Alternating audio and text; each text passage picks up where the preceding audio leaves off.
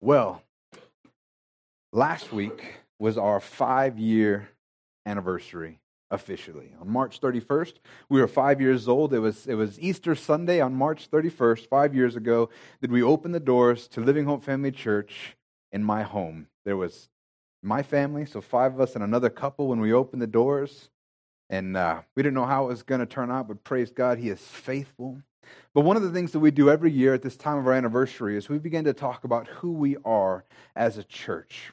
We want to talk about the culture of who we are. And I think that knowing about who we are as a church is incredibly important because if you don't know who we are as a church, then you might not understand why we do the things that we do at this church. If you know who we are, then you're going to understand why we do the things we do. You're going to understand, wait a minute, so that's why there's lights up here, and that's why there's uh, uh, chairs are arranged this way, and that's why we have some, some stuff that, that we do, the, the way that we do things and meet with people. It's why we still have a Wednesday night. It's why we still have prayer meetings. It's why we still do all these things. If you, if you know who we are, you'll understand why we do all of these things. And to, to give you a spoiler, the reason why we do everything in this church is because we want to reach people for Jesus. That is the ultimate purpose. The reason why we have the music loud, the reason why we have lights, isn't because God is somehow more glorified because the music's loud and because we have lights. It's because we're hoping that people that come in that maybe aren't unchurched will feel more comfortable. That they'll, if we can't uh, get to them that first Sunday, maybe they'll have a reason to come back so that we can tell them about Jesus. They'll finally receive him. But that's why we do everything in this church is to let people know about Jesus. But the truth is, is that we aren't what we do. Did you know that what we do doesn't define us as a church? The reality is, is we do what we are. We do the things that we're already defined, that God has already defined this church to be. And, and that's the whole point, is the reason why we do the things we do, because it stems from who God has made us and what God has put us here to do, the plan and purpose for us in this city. And over the course of this series, we're going to go over some, some key points as to who are as a church. And it's the core of our culture here at Living Hope Family Church. And you guys know what the meaning of culture is? Culture are those inherent things that define a group of people. It's, it's something that's just kind of, kind of baked into who they are. It's not something that they have to decide or, or act like or, or somehow put on a show to do, but it's just who they are internally, and it demonstrates out of who they are. And that's what I want to talk about over the next probably about 10 weeks. We're going to be going through this the, the culture of who we are as a church. So today, we're going to deal with what I think is one of the most important things we have to understand as a church is that we are people who are saved by grace. If you're uh, here looking for a place that says you have to do this, this, and this, and this to be saved, you have to perform something, you're in the wrong place because that's not what I believe the Bible says. And we'll look into that more deeply today. We're also people who walk by faith. That's what we're going to hear about next week. We're worshipers. We're filled with the Spirit. We're a people who pray. We're a family here at Living Hope Family Church. We're a generous people here at Living Hope Family Church. And then we're going to end the series with kind of our mission statement as a church, and that is to evangelize, to equip, and to empower. That is our purpose. One is to evangelize the lost. We want to tell people about Jesus. But the reality is, is we don't want to stop there. Then we want to equip the saints. We want to make sure that they are learning the word, that they're growing in their faith, that they're becoming more mature and then finally, after they're equipped, we want to empower them to step out into their calling. That's another thing about this church. If you're looking for a church where you can just come in and sit on Sunday and nobody will notice that you're there and nobody will notice if you're not there, this is the wrong place. Because we want to get you plugged in. We want you to be part of this family to make a difference for the kingdom of heaven. Amen? So today we're going to start looking at the reality is that we are saved by grace. And the key points of being saved by grace are this one, you can't earn salvation. You can't work enough. You can't live good enough. You can't do enough of the right things. There's no um, cosmic scale that when you stand before God with your stuff and your bad stuff on one side, just so you know your bad stuff is outweighed. The other thing about salvation is, is it's a gift. It is given to freely because we have a God who loves us so much that he gave up everything that we could be made brand new, that we could be right with Him. And as a result, we're completely clean. We are completely redeemed. We're made brand new. We are holy. We are perfect before God. Yes, even when you do dumb stuff, you're still perfect before God because what His Son has accomplished inside of you. The reality is is that when you have something inside of you that supernatural change inside of you it changes who you are even as a, as i said as a church we do what we are as a person you do are as well and when you're made brand new when you have that supernatural change inside of you you'll notice the things you do begin to change because you act out of who you are and who you are is someone who is loved by god more than you can ever imagine amen so we're going to go ahead and get started in romans verse 3 23 Might have to be clicked on the application.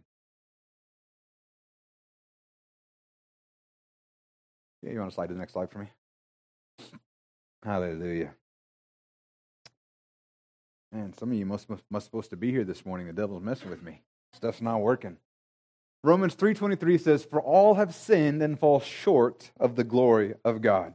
Do you know before we even look at salvation, we have to come to the reality, the understanding, and recognize that there is a need for salvation.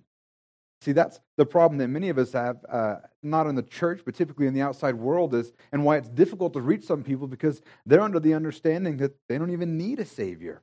And, and, and I can get that because if you look at the news, you look at society, the world right now is telling them that everything is okay. Everything you do is okay as long as you're happy. Why would they even think that they need a Savior? And the truth is, is that's one of the Holy Spirit's key jobs in this world is to convict the world concerning sin. In John 16, 8 through 9, it says, And when he comes, and this is uh, speaking of the Holy Spirit, it says, He will convict the world concerning sin and righteousness and judgment concerning sin because they do not believe in me. You know, many people think that the Holy Spirit convicts of sin by pointing out all your sins. That's actually not what the scripture says. That's not his job is to point out your sins. It says that he convicts concerning sin because they don't believe in me, which means that his job is to point out that you need a Savior, not to point out all your individual sins. You know, the interesting thing is, is maybe we should take this approach with people as well. Instead of telling people how bad they are, begin to tell them that there's a God who loves them and there's something that can pull them out of the place that they're in. The truth is, is the Holy Spirit still has to impact their hearts. The, the Bible says that uh, uh, the, the cross is foolishness to those who don't believe, but to those who do believe, it is the power to save. At some point, the Holy Spirit has to work on their heart so they can see what the cross actually is. But we should still have the same attitude as God. Instead of pointing out people's failures, let's point out Jesus' success for them. Amen. Because the reality is, and the ultimate truth is this, is that we are all born sinners. We are all born not right with God. We are all born fundamentally broken. And this isn't a new thing. This isn't just something that, that was a new idea in the New Testament either. You see that it's true all throughout the Bible. Even the reason for the law was to demonstrate how far off we actually were. It was our plumb line. We're like, hey, I guess we're not doing so bad. And you look at the list and go, ooh, maybe not. Maybe I got some work to do. That's actually what the reason for was the, the sacrifices in the temple. It was a temporary measure to deal with sin. It was a stopgap until Jesus came. That was the whole point. I mean, the, the, the book of Hebrews says that all these, these uh, fathers in the faith, these, these, uh, they, they died without inheriting the promise. The, the blood of bulls and goats never forgave their sins. It was just a stopgap till Jesus came, who finally redeemed even those who died before Jesus ever walked this earth. And Ecclesiastes 7:20 says, "Surely there is not a righteous man on earth who does good and never sins." There is a real need for salvation, church. And the truth is is that when we walk through our community, it's a burden our heart to see people who are walking around lost, who have no hope. Just as all of us who are saved at this time there was one time in our life we had a yearning for something else. We wouldn't be here where we were if we thought everything was fine, if we didn't recognize a need in our very own lives. But just like every one of us who was yearning and had a hole to fill, and you know you had a hole to fill because you began looking to fill that hole in all kinds of other things. I look back in my life and I was looking to fill it with cars and girls and, and drugs and alcohol and all kinds of stuff. I was trying to fill that hole to make myself happy. But the reality is, is none of those things ever fulfilled anything. It was all deception. I was looking in the wrong place. It wasn't until I found Jesus until something began to change inside of me. One of the things that I thought was interesting, one of the changes I noticed is that before that time, I had this this idea that all the stuff that I needed. You ever had that? You know, Christmas is coming, so you're like, this is the stuff that I need. And somewhere along the line, I realized that no, I don't need these things anymore. I don't I thought that I was to if I could just get this next thing, it was to fulfill me. I would finally be happy. I would finally be okay and and it would it would be cool for a while, but then the next thing you know there was just something else I needed. But then one day I realized that now they were just stuff that I wanted. My happiness, my wholeness was not based on the stuff that I had. And I'm a I'm a I'm a tech nerd if you guys don't know and, and I like stuff. I like nerdy stuff. I like electronics. I like I like all that stuff. And I used to think I needed that stuff to be happy, but I realized that I don't. There's still stuff I want, don't get me wrong. You guys that know me know too. But it's none of it's stuff that I happy filled because I find my fulfillment in Jesus Christ. The problem is, or the reality is, is that the people that are walking around this world right now that don't know Jesus, they have that same yearning inside of them. Some of them will admit it, some of them won't. And the world is trying to tell them, no, you're fine as long as you're happy. Last week, uh, I showed the illustration uh, that many people have used to demonstrate the, the, the distance between God and us, and it's a great chasm with God side and us on the other. And the only thing that'll bridge that gap is the cross. The only thing that'll get you across that divide and make you right with His Jesus Christ. But the thing is, is there's good news because it doesn't just stop there. It doesn't just stop with us being on the other side. It doesn't just stop with us not having a way to become right with God. And the truth is, is God doesn't love you because of the things that you've done. Can I get an amen? For that was a good time to say amen. God doesn't love you for the things that you've done. Thank God. I've done some dumb stuff. I'm probably the only one in here that's done really dumb stuff, and I get that. But but I'm thankful that he doesn't love me for the stuff that I've done or have not done, because I'd be in a real mess. The truth is, is that he loves us in spite of the things that we've done. Because we all fall short. We're all born broken. But I thank God that he has provided a supernatural solution to a completely hopeless and impossible situation. Amen. In Romans 3, 24 through 25, this is continuation. All fall short, all have sinned and fall short of the glory of God and are justified. Who's justified? All right? That's what we're continuing on. And all are justified by his grace as a gift through the redemption that is in Christ Jesus, whom God put forward as a propitiation by his blood to be received by faith. You know, the great news is, though, even though all of us have fallen short, all of us have the opportunity to receive that free gift of salvation. All of us have the opportunity to be justified by his grace.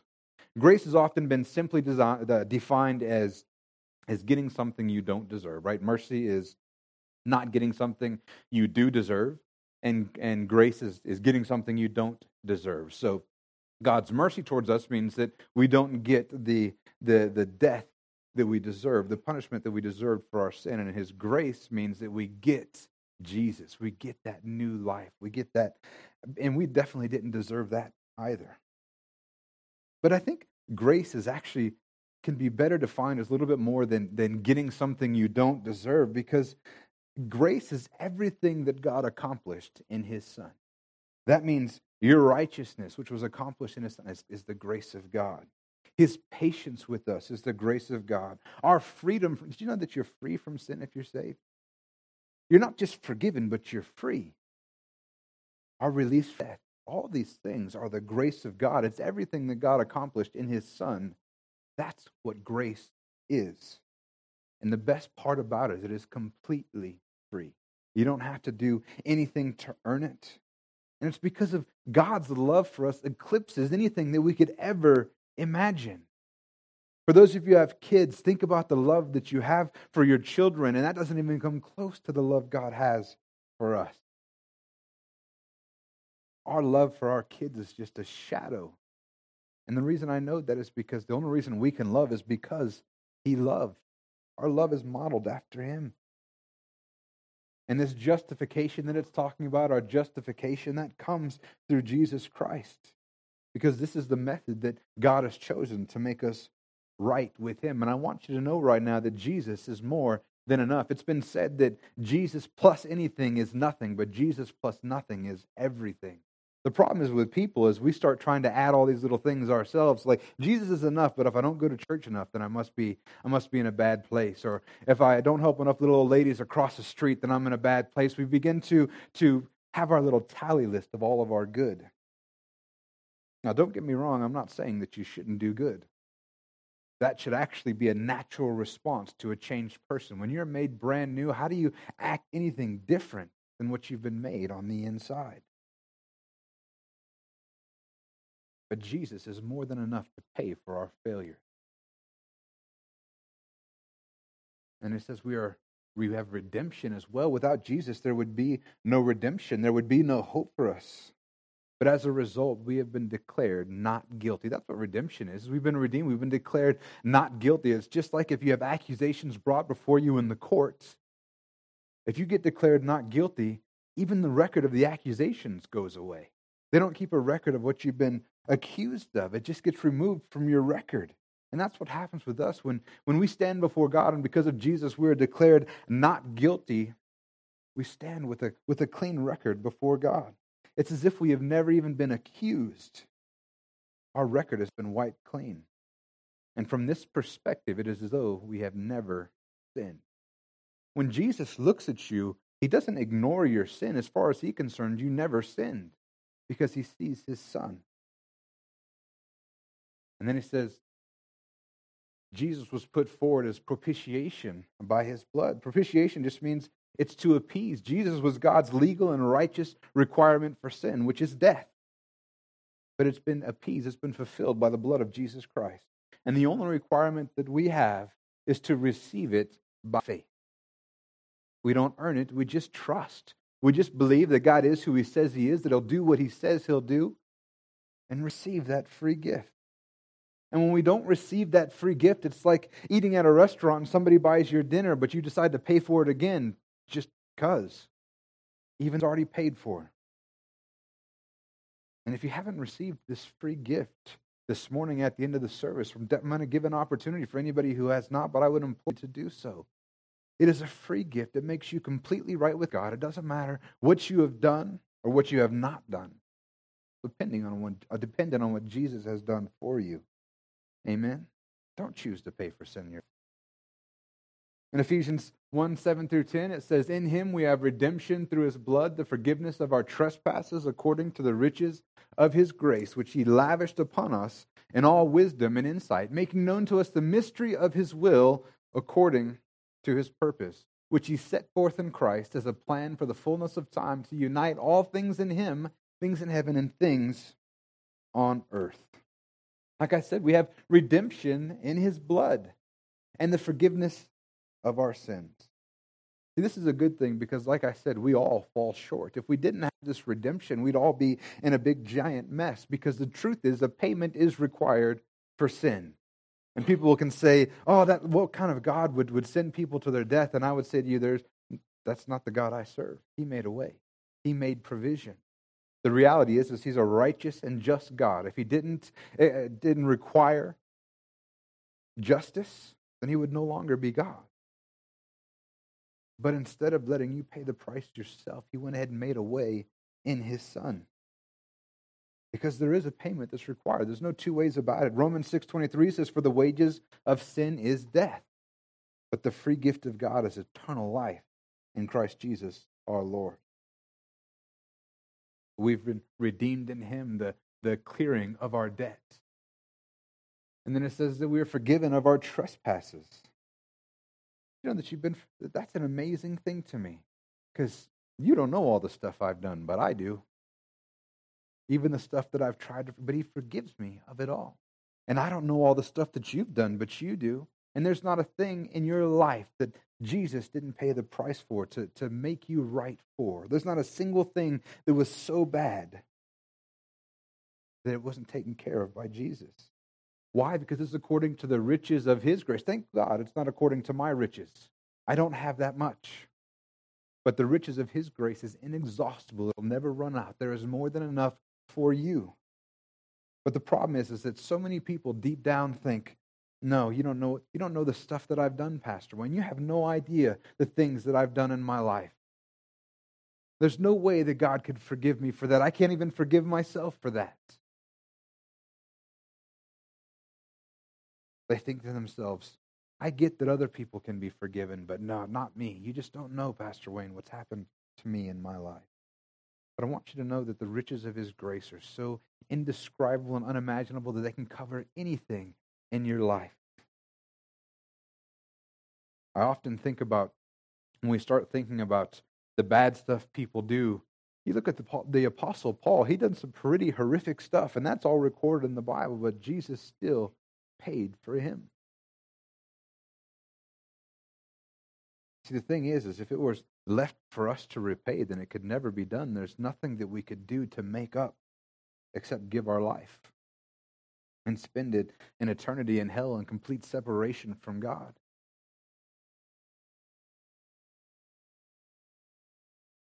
The truth is, is that we can't exhaust his account. No matter how expensive you imagine your fallen to be. And if you don't believe it, that's what it says. It says it's according to his grace, which he lavished upon us. He poured out upon us freely. And there is more than enough. And it says, He lavished upon us in all wisdom and insight, making known to us the mystery of His will. This mystery that He's talking about, it's not like, you know, mystery on Scooby Doo. It's not like something that we can't know or people are confused about. It's not an eerie or scary thing. All this mystery that he's talking about is something that was a sacred secret that was once hidden, but has now been revealed to God's people in his Son. His will, which was not previously understood fully before Jesus, was made fully understood to us in his Son. We see that God wishes none to perish, that it was his will, will to pay for the sins of the entire world, that everybody could come and be part of his family, be drawn to be saved, spend eternity with him in heaven. And then finally, he says this was a plan for the fullness of time to unite all things in things in heaven and things on earth. You see, before Jesus, there was a separation between the Jews and the Gentiles. There was a separation between God and man. And I swear today, people are trying their hardest to separate us right now trying to tell us how different we are. So we can't even come together a conversation. Instead, we ostracize one another. There's division trying to be forced among the people of the world when the reality is, as Jesus came to unite us.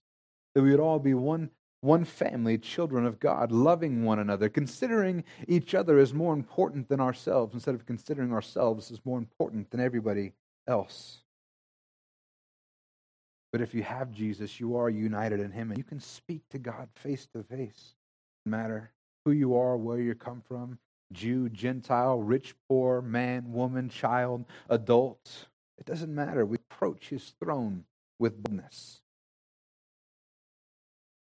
By his grace we were made brand new. 2 Corinthians 15 says, Therefore, if anyone is in Christ, he is a new creation. The old has passed away. Behold, the new has come. This is one of my favorite scriptures. Not my favorite scripture, but one of them. Jude 124 is my favorite scripture for those who are curious. This is probably the second scripture I ever memorized, with the first being, anybody guess it? John 3.16. That's one everyone memorizes, right? That's the first one I memorized. Is probably the second one that I, mem- I ever memorized because it was just so eye-opening to me. Because we see that through Jesus we're justified, which is forgiven, we're redeemed, which means our debt is paid, but even more so, we are made brand spanking new. I don't think everyone really grasps the reality of this, the idea that you are made brand new. It's not like we're like new, it's not like we've been refurbished. I mean, if any of us were to go online and buy something and they were to send us the refurbished model or the open box model, we wouldn't be okay with that because we understand inherently that open box or refurbished is not the same as brand new. We ordered it new. Even if it was cleaned or repainted, even if it was put through all the tests that were necessary to ensure that it was working properly, even if it was certified and had the same warranty as the thing that was brand new, none of us would ever consider that thing to be brand new. It would always, it's like buying a used car. I can paint my car, clean it up real nice. But if I tried to sell it as new, people would have my head because it's not new. See, we're not like that in Christ. We're not refurbished. We're not recertified. We're not just cleaned up little. We are literally made brand new. When you get saved, a supernatural miracle takes place inside of you. The old person, the old man that is dead and gone and removed, and the Spirit of God is placed inside you, the Spirit of Jesus. You are brand spanking new.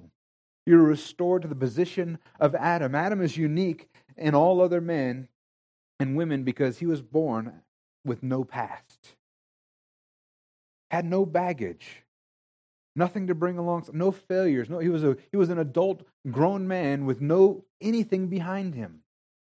When you get saved, that's what happens to your life.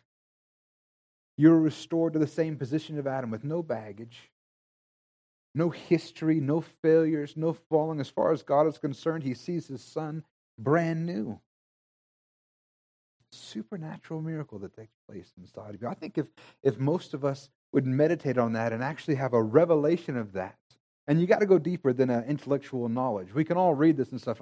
I get it intellectually, but you have to have a revelation in your heart of that. You'll see that your life begins to change because you go, you know what? I'm not who I used to be. I think I'm going to stop doing the things I used to do. And instead, I'm going to live out of the new person that is inside of me. That's why the scripture says to put on your new self and let the old fall away.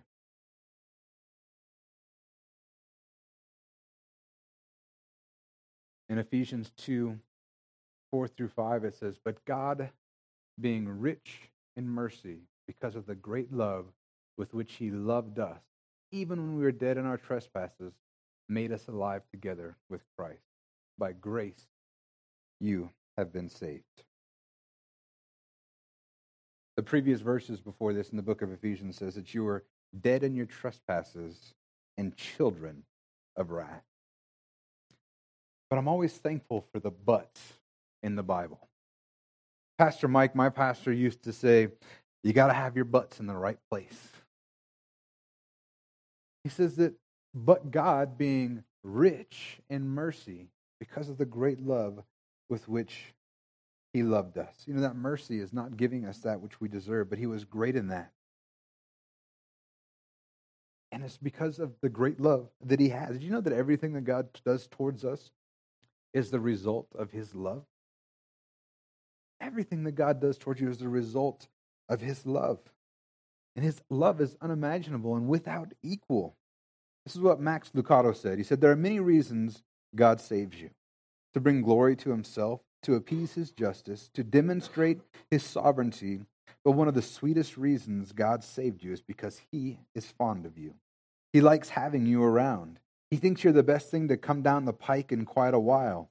If God had a refrigerator, your picture would be on it. If he had a wallet, your photo would be in it. He sends you flowers every spring and a sunrise every morning, and when you want to talk, he'll listen. He can live anywhere in the universe, and he chose your heart. And the Christmas gift he sent you in Bethlehem, face it, friend, he's crazy about you. And the amazing thing about this is it was even when you were dead in your sins and your trespasses, he still had this love for you. Even when you were dead, he made us alive with Jesus. God sent his son to die for you as you were. God wasn't waiting for you to get your life cleaned up, your act put together. I've had so many people I've invited to church and they tell me, oh, if I walked in, it would catch on fire. Oh, you think pretty highly of yourself. if you think you walk in, you're going to catch my. But the thing is, is so many people want to get right before God before they come speak to God. Well, how about you come speak to God and let Him let Him make you right with Him? Because the truth is, it's the only way it's going to happen. And the greatest mistake we can make is to try to get right on our own before we approach Him, because that's a lie of the enemy. Because the enemy wants to think that you'll never be good enough to come speak to God. He wants you to think that you're worthless. He wants you to think that you're dirty. But God wants you to come to Him as you are. I was once watching a, a, a, clip about this man in India, and he would go down to the slums and, and he fed the homeless, the jobless, the dirty, and those who had society had basically had considered unworthy. And I was, hum- I was humbled because he didn't just feed them, but he went down there and he bathed them and he shaved them and he hugged them and he just loved them with everything that he had. But I was also kind of humbled, humbled because if I'm honest about it, part of me was kind of grossed out by it. I'm just being honest. I don't know. Maybe you guys don't don't get bothered by that stuff, and and uh, but yeah, I was looking at it and I was humbled because it was kind of gross. I mean, these are not clean people, but he still gave everything. He gave his heart. He loved them no matter where they were, what they were going through. And I, I tell you that I aspire to be more and more like that. And I grow more and more like that every single day. But the thing is, is that even though he loved them and he supplied what he could, at the end of the day, he didn't really change who they were. They still had no home. They were still jobless. They still didn't have a hope. They still didn't have a future. Nothing had changed for them. But unlike this man, who I think we could all be a little more like, it's not the same with God. God will meet you where you are, not only for your will make you whole. He will not leave you the same way that you were. He won't just give you a bath and clean you on the outside for a time, but he cleans you up on the inside where you can never be stained again. He will make you live together with his son Jesus. Mercy is the part where we're not held accountable for our failings. But he doesn't just give us what we deserve. That's a good thing that we don't get what we deserve. Jesus took that punishment for us. Jesus took every we should have had to bear. And he gave us a new nature, a new spirit inside of us. And because of this, we are saved. Salvation is not just about being forgiven, it's about being made brand new. In Galatians 2:21 it says, "I do not nullify the grace of God, for if righteousness were through the law, then Christ died for no purpose." See, this is a question everybody wants to ask then. Can we do it ourselves? Can we follow the law? Can we do all the right things? Is it even possible to live right? And I, I truly believe that there are many people who think that they're going to stand before God and have their good stuff on the scale next to their bad stuff. But like Paul says, if you could do it on your own, then Christ died for no purpose. I've had some people argue with me and say that I don't want to serve a God who would sacrifice his own son. And there's some misunderstanding in that. For one, um, true, God sent his son to pay the price for us. But they also don't recognize that Jesus was more than just his son, he was God in the flesh. So God didn't just send his son to die for you, he sent himself to die for you. He gave his life for you so that you could be saved. But if it weren't necessary, if there was another way, and I know that there wasn't, because do you remember when Jesus was on the cross and he said, If there is any other way, take this cup from me, but not my will, but your will be done? There was no other way. Because I, I think about that moment, and if that was my son, I'd be like, even if there was another way, come on out of there. We're calling an audible, and you'd all be in a bad place. Because can you imagine being a father having your son cry out to you, a mother having your son cry out to you saying, no, anything else? But I know there wasn't another way. But if there was another way, I could agree with them. Why would God do that if there was another way? But the reality is, is that his death had a purpose. It was the only way, and it was for you, and it was for me. And it was to mend something that we could never, ever mend on our own. It was to mend something that we would never be able to live up to on our own. Righteousness is not through the law, it was never intended to be the law, through the law. And then we'll end here this morning in Ephesians 2 8 through 10. He says, By for by grace you have been saved through faith. And this is not of your own doing, it is the gift of God, not as a result of works, so that no one may boast. For we are his workmanship, created in Christ Jesus for good works, which God prepared beforehand that we should walk in them. Grace is so amazing. It's God's free gift to us, but you have to take hold of it by faith. It's not something that just happens. Many people say, I can't believe God would send people to hell. God has not sent anybody to hell. He's made provision for every single person. They just didn't receive that free gift. They just didn't take a hold of it. They didn't believe that God would do what He said He would do. And salvation is not of anything that we do. We don't have to perform or for earn it. We just have to receive. There's no performance, there's no anything. And if we could be good enough to not need God's gift, then we would have something to boast about. But the reality is, is that it's not a result of work so that no one may boast. None of us can stand before God and say, Look how good I did it. Isn't that enough? Because no one has ever lived a sinless life except for Jesus Christ.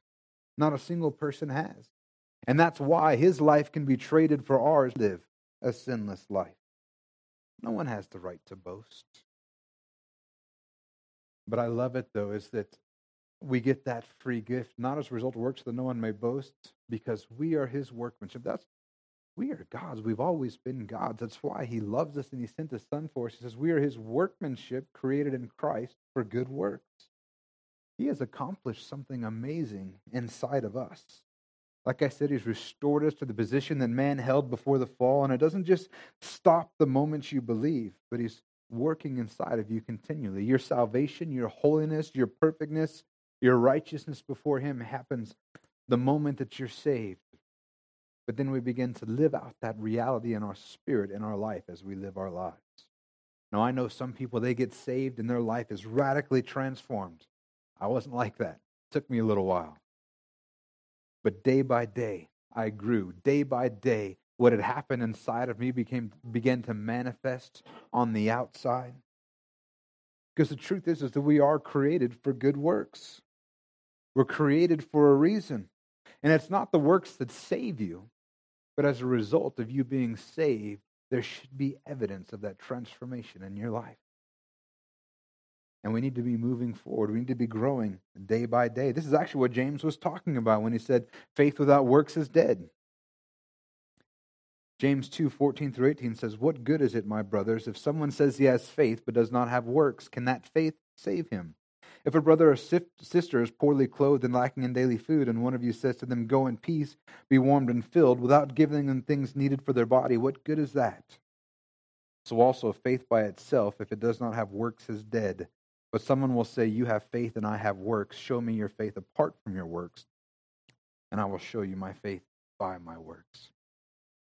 Many people have used that to argue that we do have to have works for salvation, but the truth is, is he says right there, Show me your faith apart from your works, I'll show you my faith by my works. What he's saying is, is my works are a result of my faith and what has been accomplished inside of me. We don't work to earn God's God's uh, satisfaction or to make Him happy, but because He has changed us on the inside, how can you react any other way but to serve Him when something so amazing has happened inside of you? When somebody loves you so much, how can you react any other way but want to serve Him?